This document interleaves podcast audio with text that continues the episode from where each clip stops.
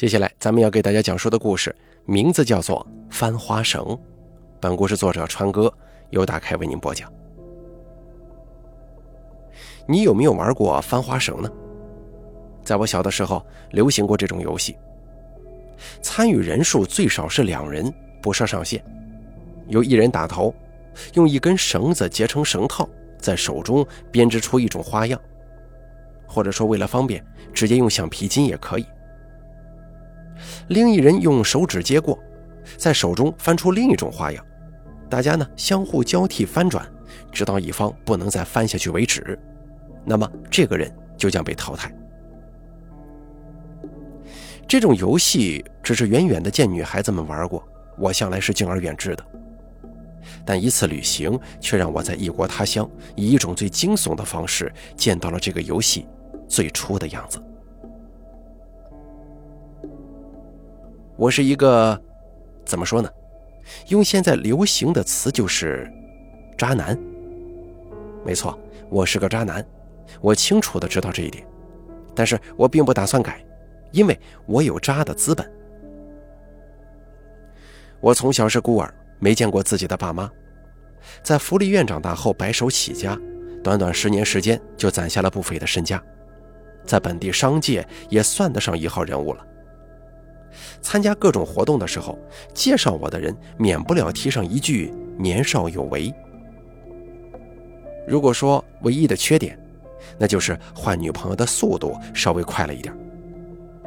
但在这商场上，反而属于为人乐道的一时谈资。八月的某个晚上，我刚刚结束一场身心俱疲的会议，回到家中，本想休息一下。女友小菊却不依不饶地靠了过来。小菊是我维持时间最长的一任女友了。她刚刚大学毕业，是那种喜欢 J.K. 制服的日系萌妹，私下里呢却温柔婉转，深得我的心意。有时候我甚至在想，或许可以真的尝试一下跟她走到最后。也不知道她今天受了什么刺激。小菊拽着我的手，盯着我的眼睛，一脸严肃地问：“你爱我吗？”又来了，我在心中哀嚎：怎么每个女人都要问这种不知所谓的话呢？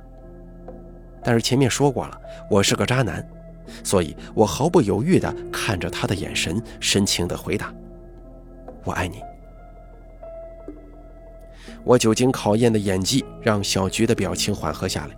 他显然是非常受用的，可是下一秒钟他又板起了脸说：“男人的嘴我才不信呢，除非你跟我举行个仪式。”我心下愣住了，坏了，不是要拉我去领证吗？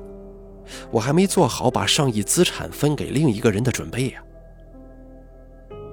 所幸的是，小菊这种还在青春期的中二少女跟我想的并不一样。他兴奋地从头发上取下一圈红绳，两手一支，翻出一个花式图案，一努嘴凑到我的面前：“来，接过去再翻。”我一下子哭笑不得。这不就是我小时候看女生们玩的翻花绳吗？小菊瞪了我一眼，说：“什么翻花绳啊？这叫姻缘扣，传说是用月老的红线做成的。”只要男女一起完成这个仪式，就能一生一世永不分离了。行行行，反正就是糊弄他一下嘛，我也乐得装傻，伸手就要接过绳圈。这个时候，小菊突然惊呼一声：“哟，我差点忘了！”他缩回手，在茶几下的抽屉当中翻找起来，喃喃自语地说：“鱼油蜡、深海水、海鸥羽毛放在什么地方了？”我目瞪口呆地看着小菊在空盆里倒了一大瓶海水，又在上面撒上一层海鸟羽毛，轻盈地漂浮着。最后放上一盏暗黄色蜡烛，在水盆中央点亮。直到这个时候，他才关掉灯光，用那根红绳翻出一个图案，面无表情地念起了奇怪的话：“翻花绳，翻花绳，翻出负心不良人。”真心翻顺归家去，虚情覆海不超生。南娘枯干东海水，子子孙孙永沉沦。我听着小菊冷漠的语调，心中突然一凉，觉得她往日的柔美容颜，此刻格外苍白渗人。尤其是听着那一句句对负心人的诅咒，我心虚的流着冷汗，总觉得有些刻意针对我了。烛光在水面上缓缓飘荡，一片片羽毛被水浸湿，逐渐沉没下去。由于房间昏暗。我下意识地把目光聚焦到了唯一的光源，也就是那节鱼油蜡烛上，看着它随波逐流，上下起伏，脑袋竟然有些微微发晕了，仿佛自己正在一艘渔船上，随着大海的波涛而晃动。我脚下发软，好像晕船了。小菊念完咒语，伸手把红绳凑近我，脸上带着莫名的笑意。如果你爱我，就接过去吧。翻花绳的游戏不难，即使我之前没有玩过，即兴翻个几轮应该没问题。但是此时此刻，我却莫名其妙的有些害怕，竟然不太敢接过这节红绳。直到小菊的脸上有了怀疑之色，我才擦了擦冷汗，接过翻了一圈。烛光摇曳之下，我们交替翻着花绳。奇怪的是，每次小菊把手中的红绳递给我，都要问上一个问题：“你是真心对我好吗？你是不是只爱我一个人？我跟你的事业哪个更重要呢？”我一一敷衍过去，心中却越发不安，总觉得有什么事情要发生。就在小菊第四次把红绳递给我的时候，她问道：“你会娶我吗？”这句话可打中了我的七寸，我担心一旦应下来，小菊明天就拉我去民政局，这可怎么办呢？所以我狠心拒绝道：“咱们现在谈这个，是不是还太早了？”此话刚说出口，水盆里突然传来哗啦一声，海水一个翻滚，居然打起了一个浪花，那节鱼油蜡烛被浪花一卷，噗的一声熄灭了。我本来就心虚，突然见到这种场景，下意识的手一抖，本来要接过的红绳顿时散成一片，向水中落去。彻底陷入黑暗的那一秒，似乎有一个看不清面容的黑色影子，从我与小菊中间站起，伸手想要托起红绳。我在黑暗的房间当中愣了一会儿，摸索着打开房间的灯。鱼油、蜡烛与羽毛都沉到了水底，但水盆四周没有半点水迹，似乎那个浪花只是我的错觉。红绳正散落着飘在水面上，小菊低着头，愣愣地看着他，一言不发。行了，这种小游戏随便玩玩就行了，没必要当真。我当然是爱你的呀。我干笑着把地上的东西收拾好，搂着小菊哄她睡觉。随后的好几天，小菊似乎都闷闷不乐，好几次都一副想跟我说些什么的样子，但最终还是什么都没说。从那天之后，小菊就像换了一个人，变得暴躁易怒，动不动就会因为一点小事跟我争吵，让我不堪其苦啊。再加上那天晚上的诡异，让我心有余悸。勉强维持了一个月以后，我提出了分手。过去的丰富经验让我的分手行为轻车熟路。我拉黑了小菊的电话和微信，卖掉了一起居住的那处房子，到外地出差了一个月。或许小菊有过痛苦和挣扎，反正当我再次踏上那片土地的时候，这个女人已经消失在我的世界里了。接下来的几年，我又换了几任女友，彻底忘记了她的存在。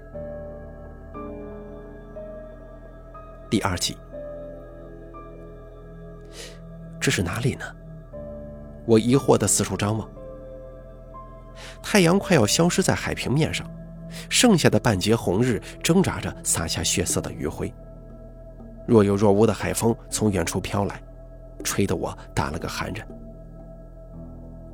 我踩在细软的沙滩上，看着无边无际的海面，阳光一点点消失，黑暗从大海上席卷而来，一点点吞噬这个世界。海水在风中上下蠕动，海面之下似乎有一团团阴影游弋翻滚，时不时的露出看不清形状的一角，又迅速消逝，让人怀疑这是不是错觉。我走了许久，直到夜色笼罩全身，也没有找到人影。就在我绝望之际，若有若无的呢喃声突然从背后传来。我扭过头。身后的沙滩上，远远处有个人影。奇怪的是，我刚才怎么没看到呢？我朝他走去，随着距离的接近，呢喃声渐渐清晰了。翻花绳，翻花绳，翻出负心不良人。我打了个寒颤，有什么被埋葬在脑海深处的记忆又重新浮现了出来。走得更近了。看到那是一个瘦小的身子，背对着我蹲在地上，不知道在摆弄什么。我一步步走到他身后，清了清嗓子：“你好，请问？”那个人的动作突然一顿，肩膀剧烈的抖动起来，似乎是在极力压抑自己的情绪。他的身子巍然不动，脑袋却一点点的转过了一百八十度，手也向后拼命的翻转。伴随着咯咯咯让人牙酸的声音，他双手从背后递过了一圈翻好的红绳，完全扭曲的脑袋上露出了疯狂的笑容。那张脸是我自己。我一下从梦中惊醒，大口喘着粗气。一个柔媚的身体从身侧贴了过来，他把我搂在他的怀中，用温暖的香气抚慰着我。亲爱的。你怎么了？我终于定下神来，意识到刚才只是做了个噩梦。身边的是我妻子乔雅，温柔体贴。虽然是渔村里长大的女孩，学历不高，但贤惠持家。不管我在外面有多么辛苦，回到家中就能感受到轻松惬意。我跟她谈了两年的恋爱，才终于被她打动，放下所有风流债，娶了这个女人为妻。或许正是因为多年混迹花丛，我才会注，我才会最终选择一个不够聪明，但是足够爱我的女人。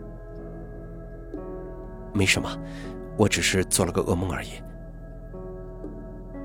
将被吵醒的他哄睡之后，我却辗转难眠。刚才梦中的画面一遍遍闪现，尤其是那个瘦小鬼影呢喃的咒语，那不就是曾经小菊念过的吗？想起小菊，我越发不安了。第二天早上起来，我感觉左手背上痒痒的，像是长了个包，但是怎么也摸不到那个包在哪儿，让我有些奇怪。看我不舒服，乔雅买了几种药膏回来，但涂上之后也没什么效果。接下来的几天，手上的瘙痒越来越重，但偏偏肉眼看不出任何异样。我焦虑地坐在办公室，用力地在左手上挠来挠去，挠的手背一片通红，甚至都有些许破皮了。我越发焦躁，用力地挠着，突然觉得手上一紧，似乎听到了微弱的“噗”的一声，有什么东西挤破了我的皮肤，硬生生地钻了出来。我低头一看，目瞪口呆，那是一只。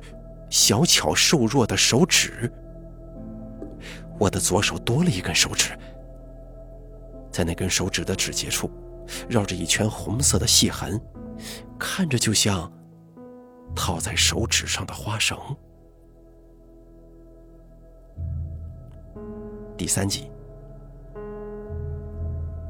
我赶到医院，想做一个详细的检查，但听完我的话，医生却用一种诡异的目光看我。陈先生，我不知道您有没有听说过一种精神类的疾病，叫做幻肢症。我觉得你最近可能压力过大，我建议你去精神科看一下吧。我不可思议地伸出了手，大夫，这根多出来的手指你看不到吗？看医生点头，我不敢置信地冲出医院，拦住路人就询问。可是那些路人给我的答案惊人统一，他们都看不到这根手指。难道真的是幻肢症吗？我用手去摸，触感软软的，我还能控制它微微的摆动。那么真实的感受，怎么可能是幻觉呢？回到家，乔雅已经做好饭在等我了。我抱着最后的希望，把手递给他。乔雅，我我的左手有几根手指啊？乔雅愣了几秒钟，似乎是在确认我的问题。直到我再问一遍，他才诧异的回答：“五根呢，亲爱的，你怎么了？”我叹了口气，坐在沙发上，没有说话。吃过饭，我一个人离开了家。开着车到了海边，看着一片沙滩发呆。这里是我跟小徐第一次见面的地方。记得那一年，我陪几个朋友来海钓散心，正好遇见了来郊游的小菊。万千思绪在脑海当中翻滚，我揉了揉疼痛的脑袋，从通讯录的深处翻出了一个电话号码，小菊，是空号了。我无奈地挂掉电话。对呀，都好几年过去了，物是人非，找不到他也是非常正常的事儿。更何况最近发生的事情也不一定跟他有关呢。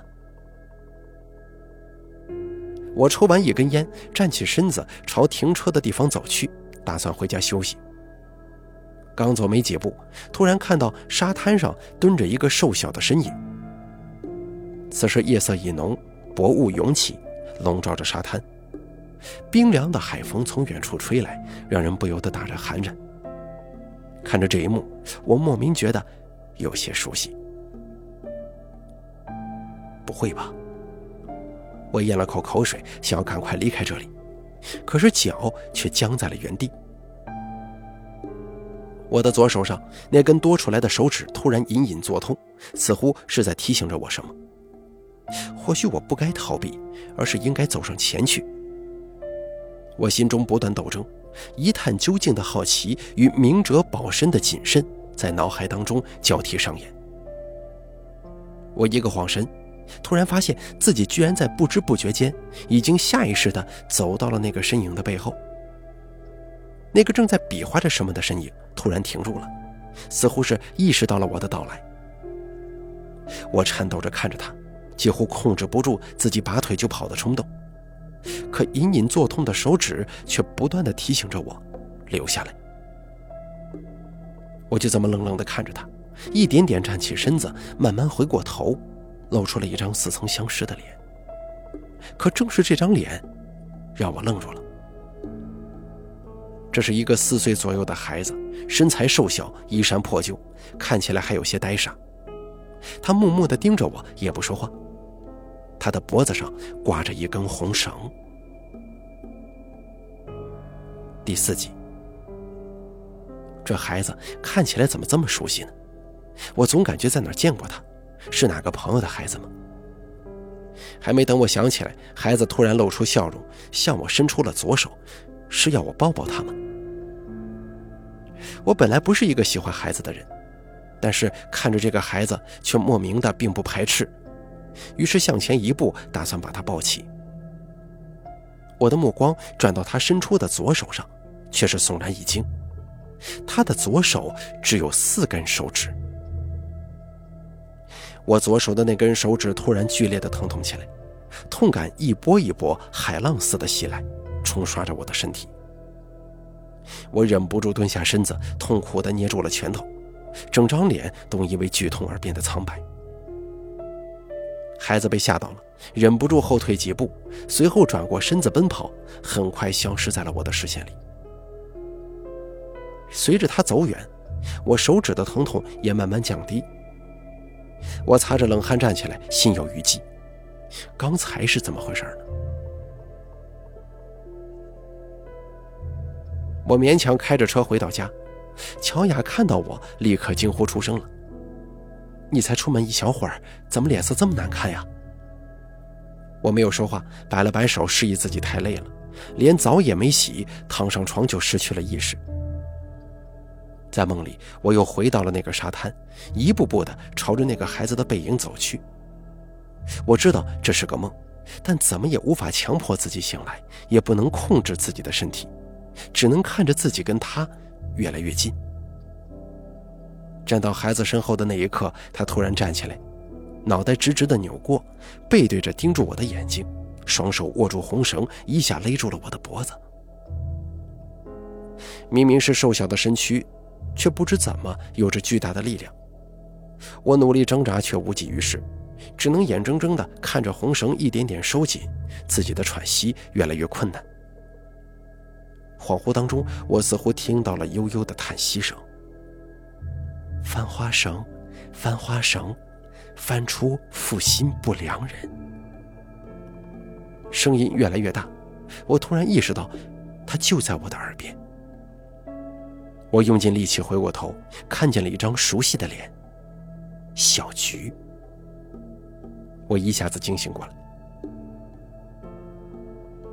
喘着粗气，擦去满头的冷汗，我心中敲起了警钟。这恐怖的梦境跟晚上见到的那个熟悉的孩子必然不是巧合。由于出了太多汗，再加上晚上没有洗澡，浑身滑腻腻的难受，我打算去洗个澡。可是刚下床，我就意识到不对劲了。乔雅呢？她怎么不在我的身边了？门外传来轻轻的呢喃声，我心中一动，蹑手蹑脚走到门边，悄悄打开了一条缝。客厅里没有开灯，乔雅穿着睡衣跪在地板上，面前摆着一个水盆，里面漂浮着一截暗黄色蜡烛，烛火摇曳，映得她表情忽明忽暗。他手中托着一截红绳，正念念有词：“翻花绳，翻花绳，扣住意中人。”又是翻花绳。极致的恐惧从脊梁骨一下子窜到后脑勺，我吓得两眼发昏，四肢发软，连心跳似乎都停止下来。我两眼一翻，软倒在地。醒来的时候已经是白天。我好好的躺在床上，乔雅正在厨房做着早饭。昨夜看到的一切，难道只是我的梦吗？第五集，看着巧笑嫣然、一如往常的乔雅，我犹豫了很久，还是没有问出口，而是快速吃完早饭，穿上衣服出了门。刚到公司，还没怎么办公，我突然接到一个陌生电话。请问您是陈先生吗？您以前是不是在晨曦福利院待过呀？啊，没错，是我。请问您是哪位？我有些好奇。我是福利院的工作人员。老院长前几天去世了，他留下来一批遗物，其中一样与您有关，所以想问一下，您需不需要？我犹豫了一下，吩咐秘书去福利院替我把那东西取了回来。看到那间卧室的时候，我先是呆了几秒。那是一张泛黄的旧照片，照片上我拉着老院长的手，嘟着嘴看着摄像机。这张照片院长他还一直留着呀，我有些感动。正伤感呢，我突然一拍脑门我小时候的样子跟沙滩上的孩子一模一样啊，怪不得那么熟悉。左手的幻肢，诡异的翻花绳，跟我长得一样的孩子。这几件事情让我焦躁恐惧，却又毫无头绪。我伸手入怀，想抽根烟缓解一下焦虑的心情，却摸到了一团毛糟的东西。我心头一惊，把那团东西拿了出来。那是一根翻好的红绳，红绳还颇为鲜艳，应该是刚买不久。这件衣服是早上乔雅替我选的搭配，这么看来，昨天我看到的并不是梦了。我深吸一口气，忍耐着到了晚上回家。一到家，我把红绳拍在乔雅面前，你说这是什么？乔雅第一次看到我发这么大火，吓得手足无措。她看着桌上的红绳，脸色发白的说不出话来。那个仪式。翻花绳的游戏，到底是什么？乔雅低头垂泪，抽泣着不说话。看她哭了一会儿，我也有些心软，叹了口气，坐了下来。别哭了，慢慢说，把事情都说清楚。乔雅哽咽着说：“我是海边长大的，有个传说，姻缘扣能够让男人爱上你。据说，对滨海居民，尤其是渔民来说，绳子有着特殊的意义。由绳子结成的渔网，承载了一家人富足的希望。每当丈夫出海打鱼，妻子就会在家中编织渔网，同时期盼丈夫能够平安归来。就连家中的孩子，从小也会在翻花绳这些游戏当中学习编织渔网的技巧。千百年下来，翻花绳这个小小的游戏就承载了爱情与平安两个美好愿景，甚至成了桃木、朱砂等东西一样，成了传说当中带有法力的道具。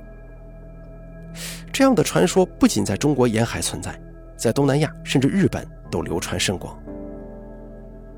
乔雅说，她最近见我心神不宁，有些担心，于是把红绳放在我的衣服当中，希望护佑我平安。我有些感动，但是又有了新的提问：你说的这个翻花绳的游戏，不需要男方参与吗？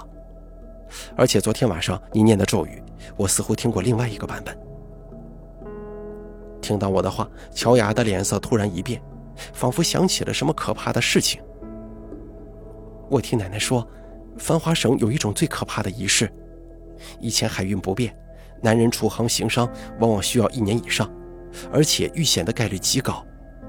如果妻子恰好有孕在身，就会在临行前与男人一起举行翻花绳的仪式。在沿海地区的迷信传说当中，婴灵是纯洁的，有着强大的法力。翻花绳的仪式能使丈夫跟孩子的左手尾指在冥冥之中相连，并借助婴灵护佑丈夫。如果丈夫遇到了海难，再也无法回来，妻子生产的时候，新生儿的左手就会缺少一根尾指，这是丈夫已经逝世的征兆。如果。如果丈夫并不是海难，而是抛弃妻儿另寻新欢了，会怎么样？乔雅摇了摇头说：“我不知道，奶奶没有说过这样的例子。她只是说，孩子的尾指没了，那丈夫就一定是死人。”冷汗沿着额头流了下来，我立刻打电话给我所有的朋友，发动多年混迹商场的人脉关系。拜托他们去查一件事儿：五年前有没有哪家医院接诊过一个叫小菊的产妇？两个小时后，看着微信上的消息，苦涩地摇了摇头。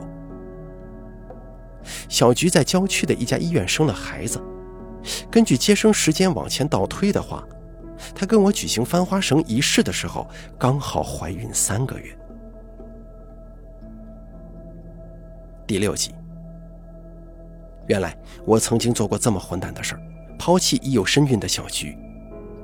我有些自责，但更多的是恐惧。现在的一切都证明这个仪式并不是空穴来风，征兆已经在我身上显示了，但我还不想死呢。那个缺了一根手指的孩子，幻想到我多出来的这根幻指，我明白，他就是我跟小菊的儿子，这根手指就是我们之间的联系。我要去找他跟小菊，说不定还能挽回呢。只要他们肯原谅我。我一言不发地站起身子，转身朝门口走去。乔雅似乎从我们刚才的对话当中意识到了什么，眼中露出了不敢置信与绝望之色。他朝我伸出一只手，似乎是想要挽回，但是我不敢回头。如果我回头的话，小菊还能原谅我吗？我不能赌啊。我硬起心肠，毫不犹豫地离开了。我开着车沿着海滩慢慢搜寻着，却始终没有找到那个孩子。直到傍晚时分，我才看到一处破旧的小镇。我驱车驶入，朝居民们询问是否见过一个左手只有四根手指的孩子。你说阿四吗？小镇中的人似乎很熟悉。朝海边开。到头那家就是了。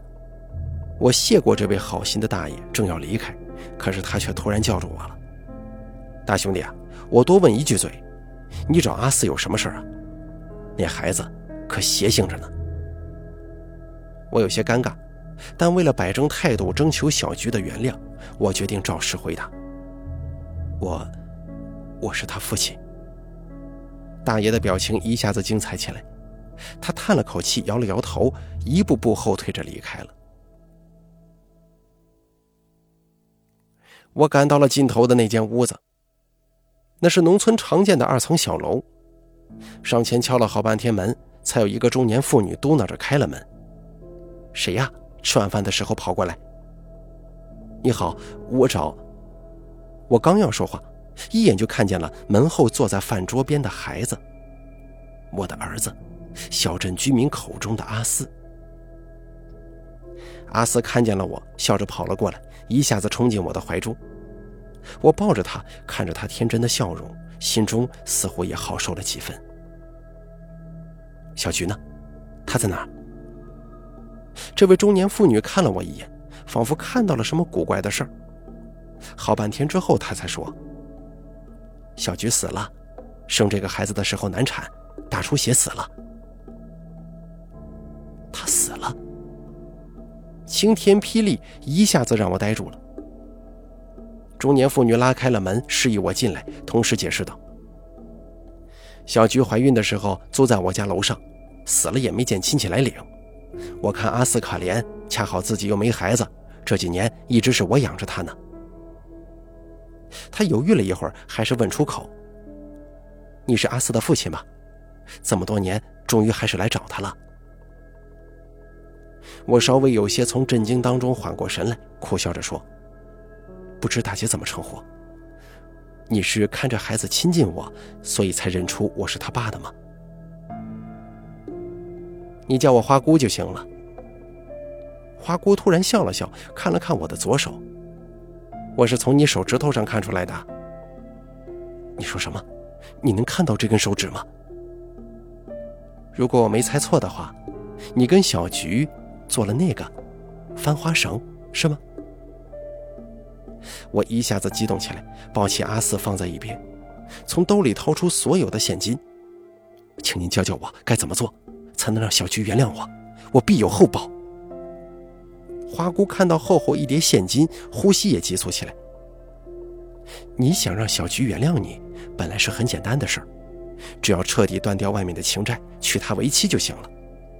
但是现在小菊已死，事情就麻烦了。看他吞吞吐吐的样子，我毫不犹豫地说：“事成之后，再加一倍。”花姑立刻喊出声：“结阴婚，祭桃花。”我呆立在原地，愣了片刻，踉跄着离开了。当我回到家里的时候，乔雅已经做好了一桌菜等我。亲爱的，都是你喜欢吃的菜，累了吧？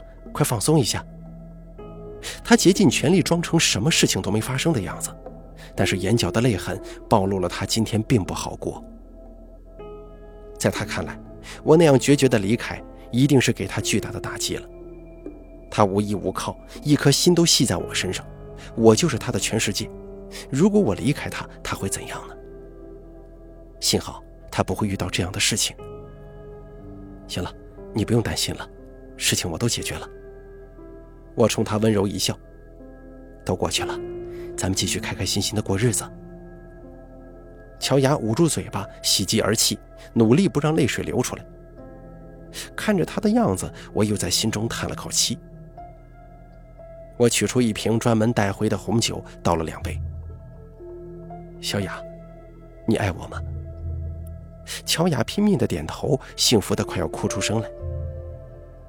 我举起酒杯，跟她轻轻一碰，干杯。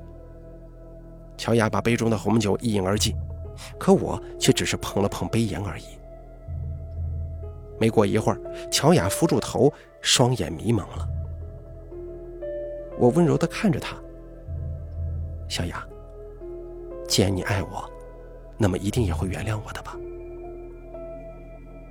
看着乔雅昏迷倒下，我将加过料的红酒放到一旁，回到车库取出准备好的东西：红烛、喜字、大红嫁衣，以及小菊曾经的照片。半个小时之后，我已经把家中的客厅布置成了一个中式礼堂，被衣架撑起的假衣上贴着小菊的照片，被摆放在我的身侧。我点好香烛，取出从阿四那里带回的红绳，缓缓念起了咒语。翻花生，翻花生，翻出负心不良人。真心翻顺归家去，虚情负海不愁生。南娘枯干东海水，子子孙孙永沉沦。我将红绳翻出一个花式，忍住烛火的燎痛，套在几根红烛上，随后把昏迷当中的乔雅拖到了嫁衣面前。小菊。今天是咱们结婚的大喜日子，我这就把桃花劫祭祀给你，你一定要原谅我呀！我喃喃自语之后，高高的举起了尖刀。对不起，乔雅，我也爱过你，可是我想活着。就在刀尖即将扎入乔雅心口的那一刹那，大门突然被一脚踢开了。不许动！警察！几个大汉冲了进来，把我压倒在地，戴上了手铐。这是怎么回事？这是为什么？第八集，嫌疑人陈杰，你把妻子迷晕之后，意图进行杀害，你有什么要解释的吗？没错，我的确是要杀他，但我也不过是为了自保而已。如果不杀他的话，我就会死。我苦涩一笑，把翻花绳的故事告诉了警察。你这人也是市里有名的人物，居然相信这种迷信吗？显然，这些话并不能为我减轻哪怕一丝罪行。我以杀人未遂的罪名被警方提起公诉，只待上庭。这个时候，我才知道，报警的居然是花姑。她声称我在她家透露了谋杀乔雅的计划。我有些懊恼，居然没有料到那个看似贪财的人，居然还有一丝底线。这一天，一个熟悉的人来到看守所，要见我最后一面，正是乔雅。对不起啊，我希望你不要恨我。看着乔雅，我心生愧疚。乔雅低声说：“我是来通知你离婚的。由于你的罪行，大部分财产都会被判给我。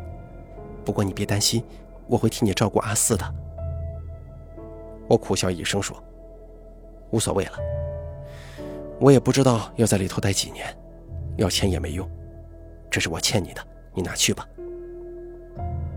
乔雅没说话，而是隔着玻璃向我展示了一张照片。我有些诧异的看了过去，照片上是两个女人肩并肩温柔的笑，她们看着很是年轻，似乎都还是学生。照片的背景非常熟悉，好像就是那个破旧的海边小镇。这两个人是小菊跟乔雅。我忽然明白过来了，这是一个局。乔雅跟小菊很早就认识了，她接近我，与我结婚，乃至最近发生的一切事情都是设计好的。甚至从照片的背景来看，花姑也是她安排好的托。可是我的手指，我的幻肢症，还有阿四的手指，我不敢置信的问。乔雅笑了笑：“你每顿饭都是我亲手做的，你真的知道自己都吃了一些什么吗？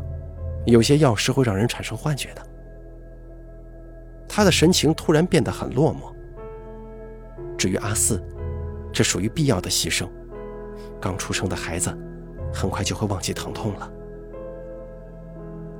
原来如此，把能致幻的药物加进饭菜里，我不知道已经吃了多久了。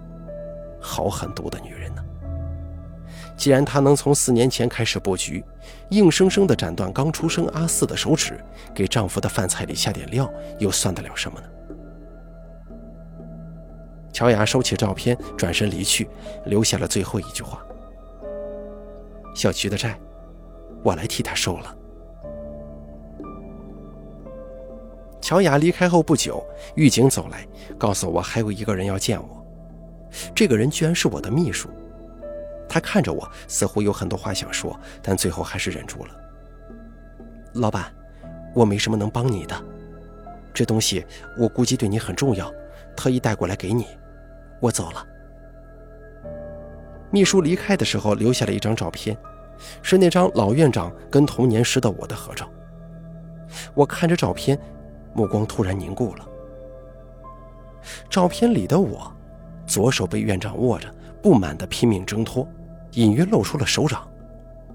可是手掌只有四根手指。好了，咱们本期故事就说到这儿了，感谢您的收听。本故事作者川哥由大凯为您播讲。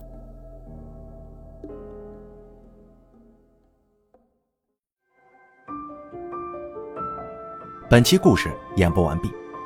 想要了解大凯更多的精彩内容，敬请关注微信公众账号“大凯说”。